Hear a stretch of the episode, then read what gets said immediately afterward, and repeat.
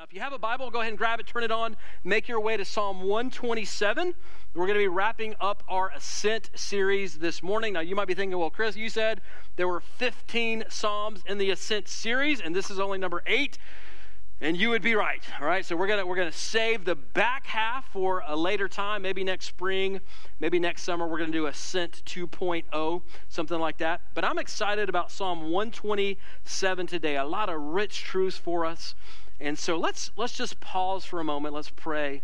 Let's ask God to help us before we jump into His Word this morning. God, we we come to you, and uh, gosh, these words are are written so long ago, and we can be guilty of just seeing them as as ancient words on a page. God, would you remind us these are written by real people following a real God, facing real challenges and real, real, real trials in their lives, just like we face every single day of our lives. God, we pray that through the power of your Holy Spirit, you would bring these words to life in a meaningful way in our hearts and our mind. Holy Spirit, I pray that you'd be active in every individual heart and mind and spirit to apply these truths in a transformational way that we would all walk out of here looking uh, more like your son, Jesus, God. So, would you comfort the soul that needs to be comforted this morning? Would you challenge the soul that needs to be challenged? God, would you unsettle even those of us who need to be unsettled and pressed out of our comfort zone to, to grow deeper in you this morning? We pray all these things in your son's name. Amen.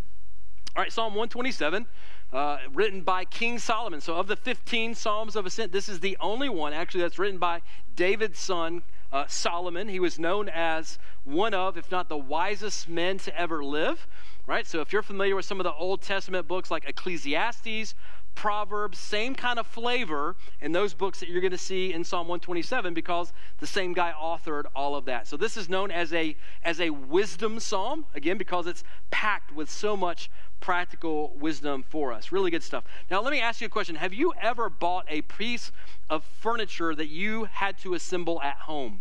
Maybe from IKEA, Target, Walmart, one of those type places.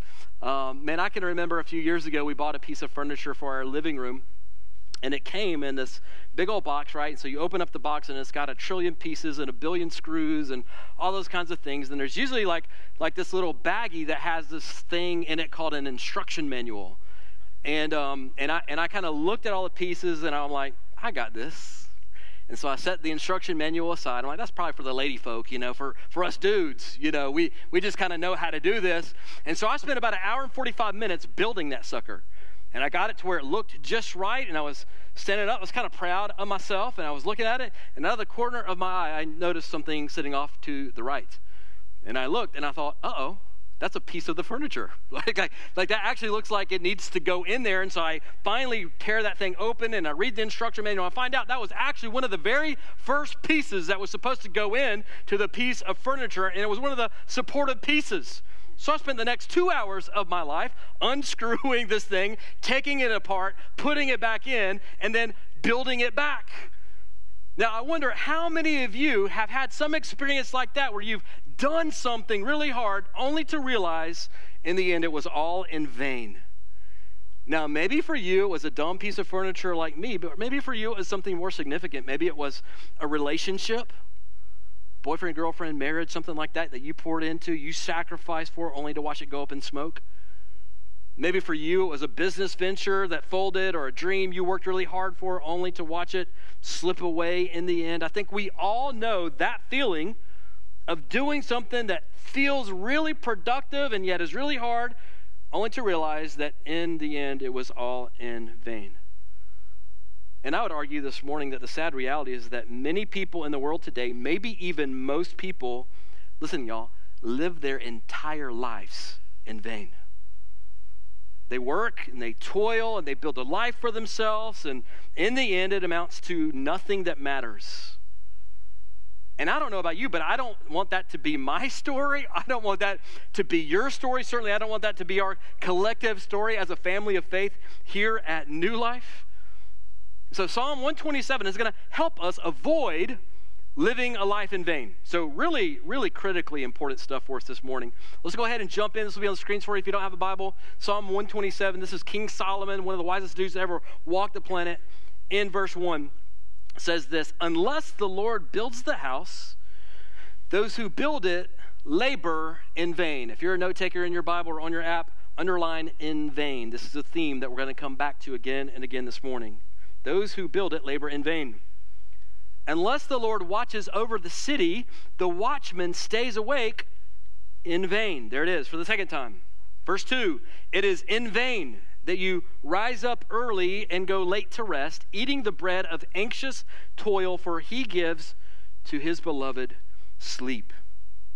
Behold, children are a heritage from the Lord. The fruit of the womb is a reward. Like arrows in the hand of a warrior are the children of one's youth.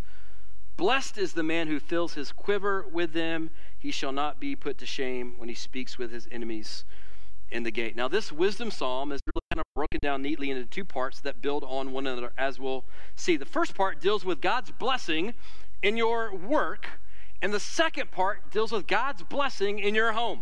So, God's blessing in your work, first part, God's blessing in your home, second part. Now, I don't know about you, but I want both. I'm greedy. Uh, I want God's blessing in my work, in my vocation, but I also surely want His blessing in my home, in my marriage, as I parent my three kids. I want His blessing in every single area of my life. And so here's the game plan. I want to want to spend the rest of our time together today contrasting the vain life that Solomon just described with the abundant life that Jesus promised to his followers in the New Testament. Now, Solomon is also going to kind of describe some elements of that abundant life, yet he's reminding us here that it's possible to choose another pathway, I think, even for Christians. To work hard in life, to build a life, to build a career, to have a family, to get the white picket fence with the 1.6 kids and the 401k, and do all the things, and yet do it all in vain. And so, the picture that I really want to paint for you, and I've actually got a, a picture that we're going to put on the screens to kind of kind of really vividly bring this uh, image to life for you, is, is this. And this is what Solomon is saying. There are really two pathways in life. One pathway, and it looks really the same on the surface as the second pathway, is what we're going to call the vain life. And this is a life where you labor and you labor and you work and you work and you grind, whether it's in school if you're in school, whether it's a career if you're in a career. You work and you strive to build a life, and in the end, you realize it was empty, it was fruitless, it was meaningless, it was all in vain. And then we're going to contrast that pathway, the vain life, with the other pathway, the second pathway known as the abundant life. And as we walk through this, here's the challenge this morning. I want you to determine in your own mind and your own heart which of those two pathways you're actually on in your life right now. And maybe, maybe to be honest enough with yourself to say at the end of our time this morning, maybe I need to switch pathways. Like, like maybe I thought I was on one pathway, but I've discovered now I'm actually on this pathway, and I need to kind of redirect or recalibrate the course of my life. And so my hope is that we would do that together this morning. Now, that phrase, as I mentioned, in vain, used three separate times by Solomon in the first two verses, right? Unless the Lord builds the house, those who build it labor in vain. Unless the Lord watches over the city, the watchman stays awake in vain. It is in vain that you rise early and go to bed late. Now, this word in vain, catch this, in the original language literally means uh, empty, worthless, false, or useless. Now, how many want to sign up for that life? Just raise your hand. Empty, worthless, false, useless. Now, again, guys, here's the heartbreaking reality. So many of us have been deceived into believing in our culture that busy is better. I mean, th- think about the way that we greet each other, right? And I, listen, I'm guilty of this. I catch myself saying it all the time. But don't we ask each other, "Hey, man, how you doing?" What do we say? What's the response? Busy but good. That's my go-to, right? And it's true, but that's what I always say busy but good. And when I ask most of you in the lobby by the coffee bar on Sunday morning, how you doing? That's usually what I get back, some variation of that. Busy but good. As if that's some badge of honor, right? Like this is something that's healthy for us. And we've been conditioned, we've been discipled by our culture with this idea that if we just work hard, work harder, press in, grind, that our life will be abundant. But the reality is, for most of us, at some point along the journey, we realize that's not true because we grind and we grind and we grind and we end up empty and unfulfilled in life. And this is what Solomon is addressing head on this morning. And he, he really kind of introduces this idea through two parallel images building a house and protecting a city. Building a house and protecting a city, guarding a city. And then what he's going to do is going to apply those truths to our work, our vocation, and then he's going to apply it to our, our family. So, really practical stuff. Look back at verse 1 with me.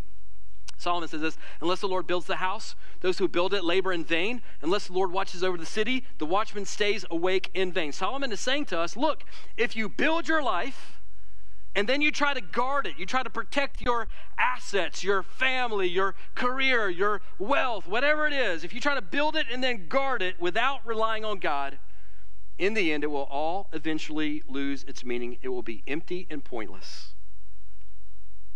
And I think, in some real sense, this is really a warning against being overconfident in life. I can remember um, as, as, a kid growing up, uh, my family was always into sports. My dad played sports, he loved watching sports, and so I kind of got into that as a kid. Even growing up overseas in, in South America, as long as I can remember, um, elementary school onward, I played sports, right? So I ran track and played soccer, and we came back to the States, and I played basketball and football, and even played some intramural stuff in college. And so, really, until about my 40th birthday, birthday I fancied myself an athlete, right?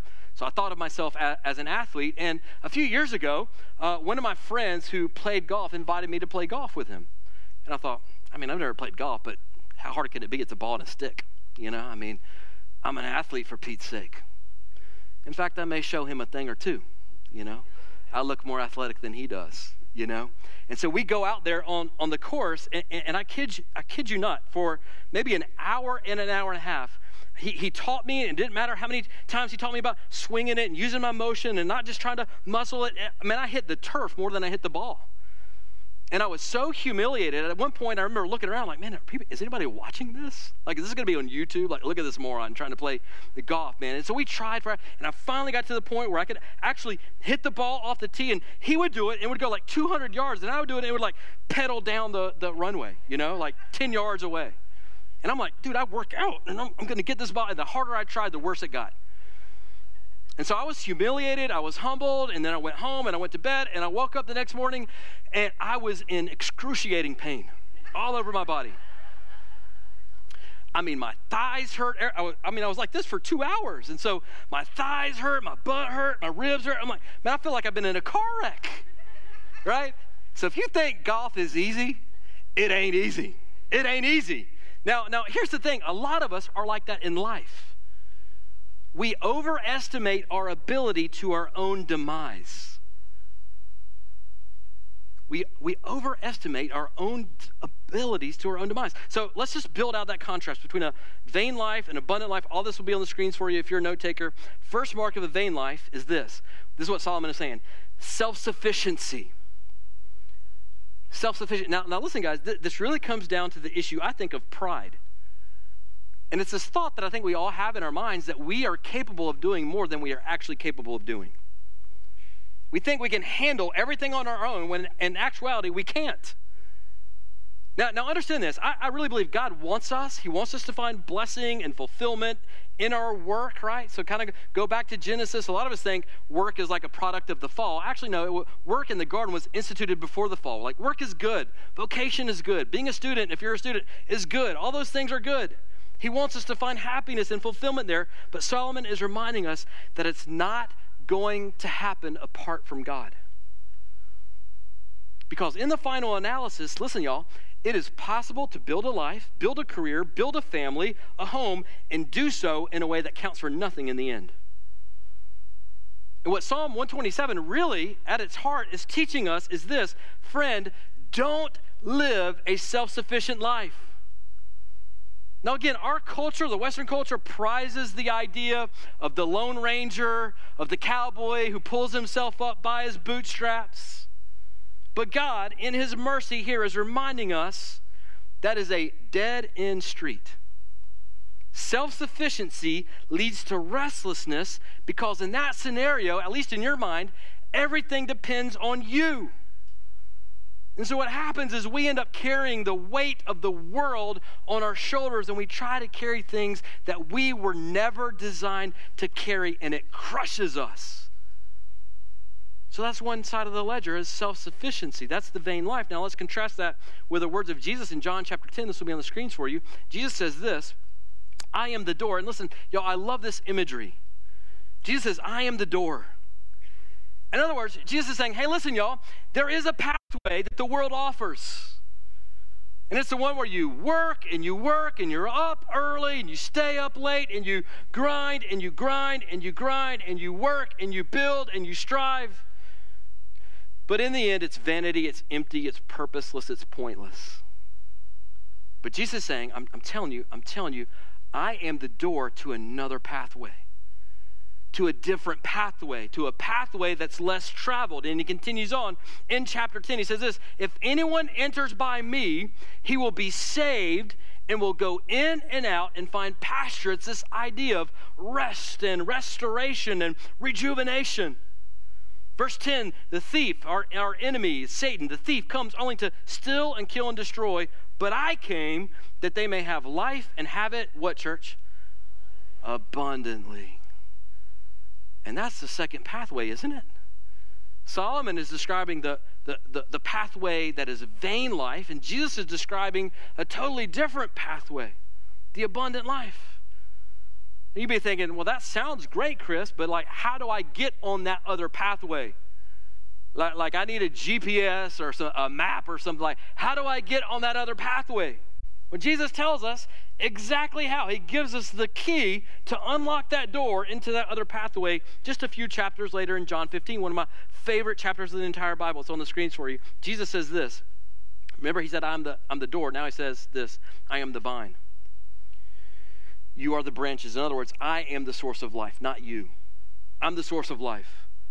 Whoever abides in me, whoever communes with me, whoever's in relationship with me, and I in him, he it is that bears much fruit. For apart from me, you can do what, church? Nothing. Not a little bit without him, not some bit, not half of it. Without me, Jesus says, you can do nothing that will actually count in this life. Now, that's the first mark of the abundant life that Jesus wants for you, I believe. On the screens for you is the opposite of self sufficiency, and that is reliance on God. Reliance on God. Listen, you, you want the abundant life that Jesus offered. Learn to rely on God, not self. Now, let me, if I could, make it personal for a moment here. Students, if you're here, middle school student, high school student, college student, without the Lord, you study in vain. Professionals, small business owners, without the Lord, you work in vain. Married folk in the room, unless the Lord heals your marriage, you work, fight, argue, say sorry, sleep on the couch, and make up in vain. As a church family, collectively, unless the Lord builds his house here, we work in vain. We volunteer in vain. I preach in vain. We worship in vain. We send out mission teams in vain. We help the poor in vain.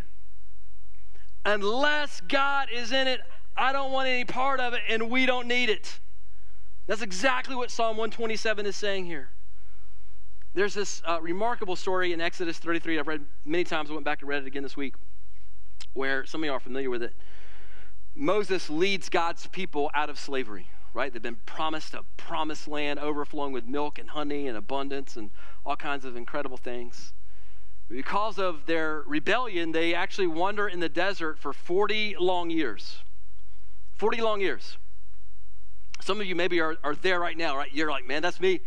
I'm, I'm in the desert. I've been promised the abundant life. I've been promised the promised land, but I, I just feel like, man, I'm dry and everything is dusty in my life. And, man, that's where I'm at. I'm in the desert.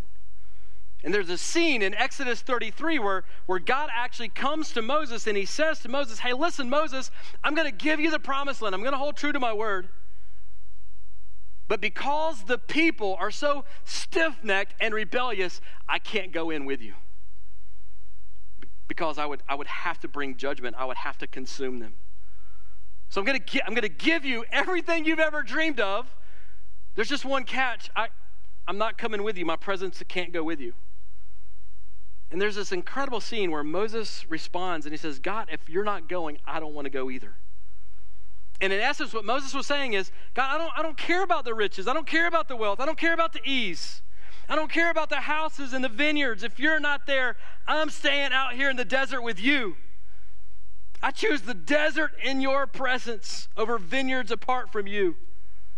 I choose living in this busted up, dusty tent in the desert in your presence over living in a palace away from you. I choose poverty with you instead of riches without you.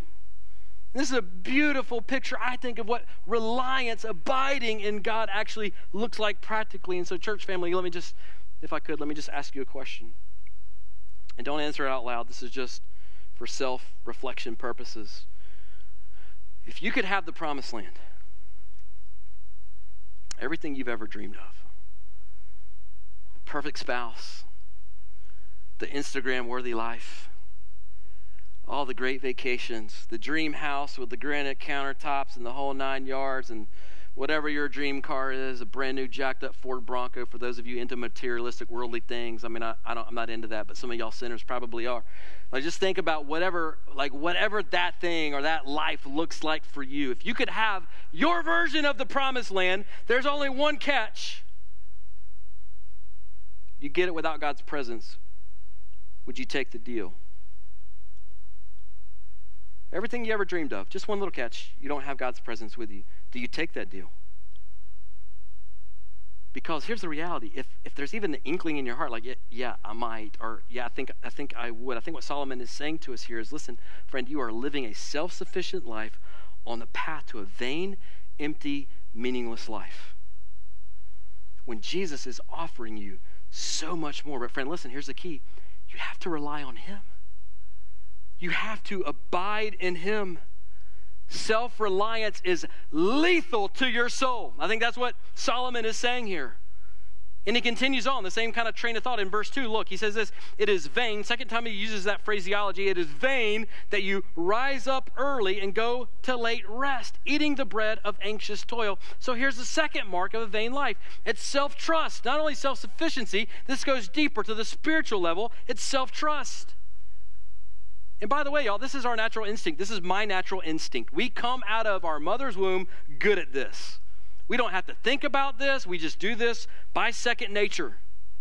What Solomon, do, Solomon is doing here is he's painting a picture for us of someone who is burning the candle on both ends. Up early, working late, missing family dinners, trying to accomplish, trying to achieve everything in their own strength. And this leads to as Solomon says, the words he uses, anxious toil in that verse. Which means that this kind of life, this kind of philosophy, this pathway in life leads us to anxiety and even depression. And do we not live in a culture that is just riddled with anxiety and depression? Listen, y'all, we live in the most wealthy nation, the most amazing time in world history. We have more stuff, more money, more houses, more savings than anybody ever in world history, and yet we know that anxiety levels and depression levels are soaring in our culture. Why is that? I think at least in part it's because I think what happens is we eventually figure out, we eventually run into a problem that we figure out we can't solve. We eventually try to heal a wound that we can't heal on our own we eventually encounter a circumstance that we can't control as hard as we might. And so your nights become restless, you struggle to sleep because you can't turn your mind off because it all depends on you. Anyone else ever been there? Just can't even sleep at night. Got six honest people, a bunch of liars in the church, and be praying for y'all in sabbatical that you would repent. Listen, the, the, this is ultimately, I believe, this is ultimately rooted in self trust. Another way of saying that is it's rooted in a lack of trust in God. So that, that's, the, that's the vain life, but what about the abundant life that Jesus promised his followers? I think the remedy to self trust, and this is not going to be a surprise to you, is trust in who? Not you, not yourself. It's trust in God, right? The opposite of self trust is trust in someone else. In this case, it's trust in our Creator, the Almighty, the Sovereign One. That's the second mark of the abundant life. Trust in God. And listen, y'all, this truth is splashed all over the pages of Scripture from Genesis to the book of Revelation.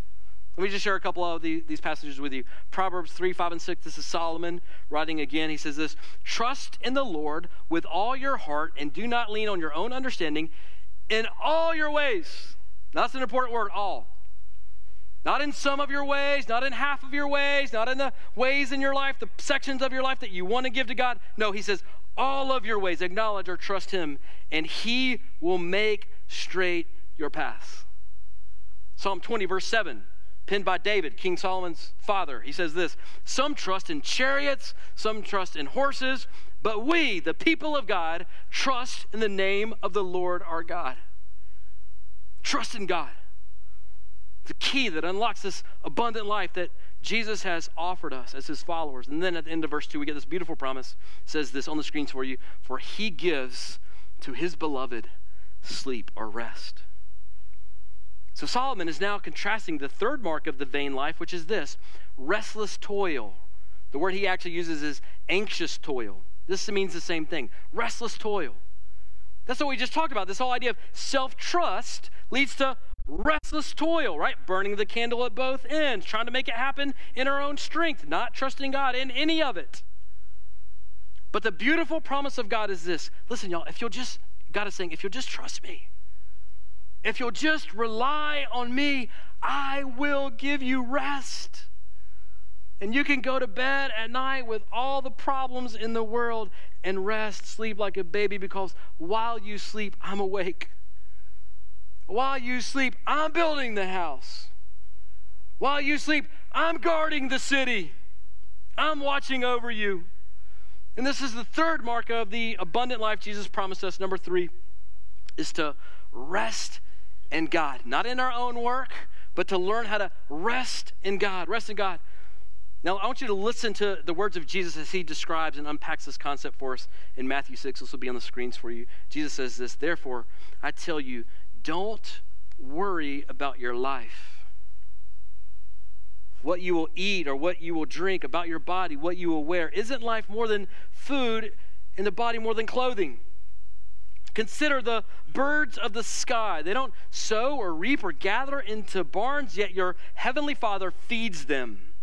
And aren't you worth more than they are? Can any of you add a single moment to his or her lifespan by worrying? That's a good question. I would just ask you that question. Can you add even an hour to your lifespan by? Actually, you might shave some, some, some days and weeks and months off by worrying, right? But his point stands. It's pointless to worry if you're a child of God. And why do you worry about clothes? For us, maybe, maybe we modernize it. Why do you worry about paying your rent? Or paying your mortgage or your car payment or your student loans or your medical debt or whatever it is. Why are you worried about that? Jesus is saying. Observe how the wildflowers of the field grow. They don't labor or spin thread. Yet I tell you that not even Solomon in all his splendor was adorned like one of these. If that's how God clothes the grass of the field, which is here today, thrown into the furnace tomorrow, won't he do much more for you, O you of little faith? So don't worry, saying, What will we eat? What will we drink? Or how will I pay my rent? Or how will I pay off my debt? Or what will we wear? For the Gentiles, the people who don't know God, eagerly seek all these things, and your heavenly Father knows that you need them. But seek first the kingdom of God, the abundant life, and his righteousness, and all these things will be added to you or provided for you. Now, listen, y'all, this is an invitation from Jesus into the abundant life. He's saying to us, He's saying to you this morning, why won't you rest in me? Don't you know who I am? Don't you know what I'm capable of? Don't you know how big my shoulders are? Why are you trying to carry all of that? You were never designed to carry it. I can carry it. Bring it to me and rest in me. Now, yes, work hard. This is not permission to, to be a lazy loser your whole life, right? Jesus is not saying, hey, when you're 28 years old, you should be working four hours a week at Starbucks and playing Call of Duty eight hours a day in your parents' basement. That's, that's not permission to do that. We ought to work hard. We ought to provide for ourselves, provide for our family. But at the end of the day, Jesus is saying, lay it all down, son. Rest in me, daughter. And what he's saying ultimately is, I got you. So why are you worrying? Why are you stressing? Rest in me. What did Jesus say in Matthew chapter 11? Come to me, all who are weary and heavy laden, and I will give you what? Rest. And I will give you rest. Church family, why do we rest in God? I'll tell you exactly why we can rest in God. Did you notice what Solomon said there at the end of that last verse? It says, He, God, gives rest to who? To his beloved. To his beloved. So I just want to encourage you, man, if you're in the room this morning, if you're watching online this morning, if you're in Christ, if you've turned from your sins as imperfectly as your life may be right now, if you're following hard the best that you can after Jesus, you should know, and I want you to claim this truth this morning you are safe in the love of God this morning, friend. You are safe in His love. Claim this identity for yourself. You are His beloved. You're his chosen son or daughter. He loves you. He is for you, not against you. I love the way a, pastor and author, Brennan Manning, wrote this. He, he passed away about 10 years ago, but his quote will be on the screens for you. He writes this My trust in God flows out of the experience of his loving me day in and day out, whether the day is stormy or fair, whether I am sick or in good health, whether I am in a state of grace or disgrace, He comes to me where I live and loves me as I am. I don't know about you, man, but that's good news. That's really good news. We can rest in Him. We can trust in Him. We can rely on Him and find a pathway that leads to the abundant life. It's a beautiful truth. Now, the second half of the chapter, we move from God's blessing and His provision in our work to His blessing and provision in our home. And again, I want both in my life. I want to bless my work. I want to bless my house, my home, my family. So let's look at that. Verse 3. He says, Behold, children are a heritage from the Lord, the fruit of the womb, a reward. Like arrows in the hand of a warrior are the children of one's youth. Blessed is the man who fills his quiver, that's where warriors would store their arrows in battle, fills his quiver with them. He shall not be put to shame when he speaks with his enemies in the gate. Now, let me just, for a moment, before we dive into that and unpack it a little bit, let me speak to the uh, singles in the room for, for just a second.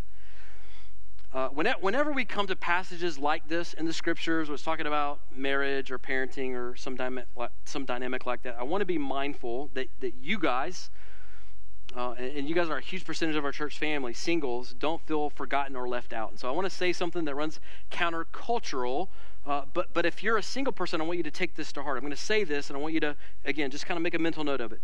Being single does not make you incomplete. Being single does not make you incomplete, regardless of what the culture tries to sell you. Now, listen, guys, I, I've been married for almost 20 years. I adore my wife. She does not complete me. I don't complete her. We, we were never designed to do that for one another and in one another. Only Jesus can complete me. Only Jesus can complete her. So I'm completed as a married man, the same way that you, as a single man or single woman, are. You are made complete in Jesus. You are made whole in Jesus. I'll just to, like illustrate this a little bit further. Jesus, his entire life on planet Earth, 33, 34 years, whatever it was, he was single. Paul, who penned most of the New Testament, was single. I can tell you without hesitation, some of our most dynamic leaders at New Life are single people. Now, the reality is this like, God gives some people a season of singleness. He gives other people, as Paul describes it, the spiritual gift of singleness for a lifetime. Listen, y'all, singleness is not a curse, it can be a blessing. So, for singles, whether it's singleness for a season, whether it's the spiritual gift of singleness for your entire life. Listen, understand this. These same principles apply to your spiritual family.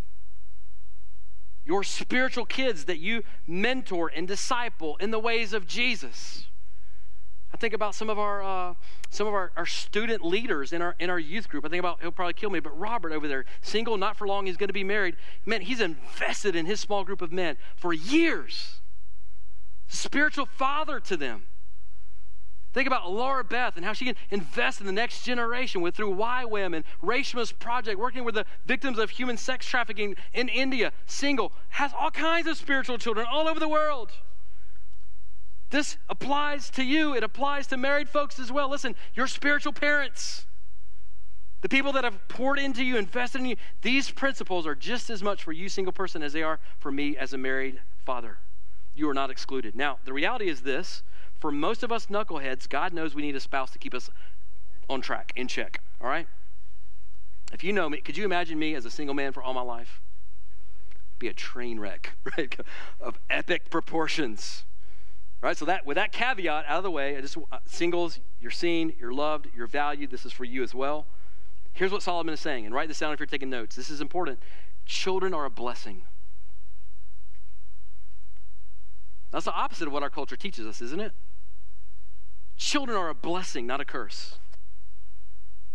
And what he's saying is, guys, listen, not just in your workplace, not just if you're a student in your school, even with our families, in our homes, we need to apply these same principles to our family life. We need to rely on God, trust in God, and rest in Him. Listen, parents, is there anything harder to trust God with sometimes than with our kids?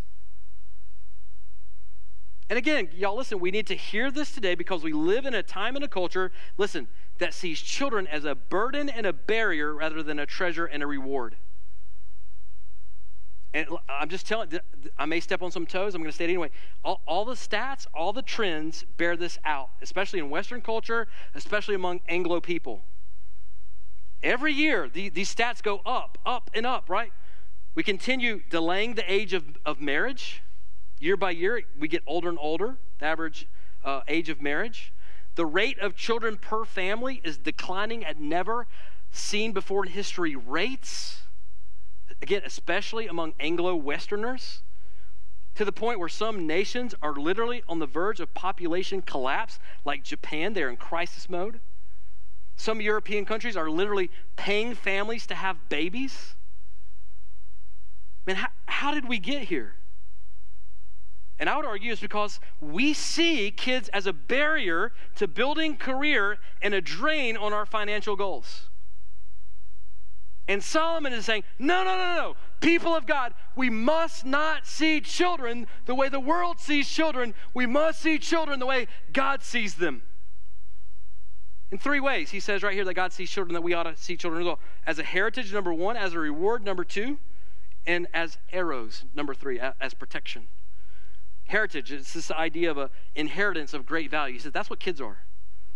It's like an inheritance of great value, a reward. The second word he uses there. This is the idea of running away a race and winning a, a medal or a trophy that you proudly display to anyone who comes in your home. And then finally, he says children are like arrows. It's this idea of protection in your old age, especially. You got to remember, in ancient times, there were no retirement plans, there was no 401k, there was no social nets from the government, there was no Social Security, Medicaid, Medicare, no nursing homes. So in ancient times, man, if you didn't have kids to care for you in old age, you were up the creek. And I would argue that these same principles, although differently, still apply today. Listen, kids advocate or should advocate for their parents in old age.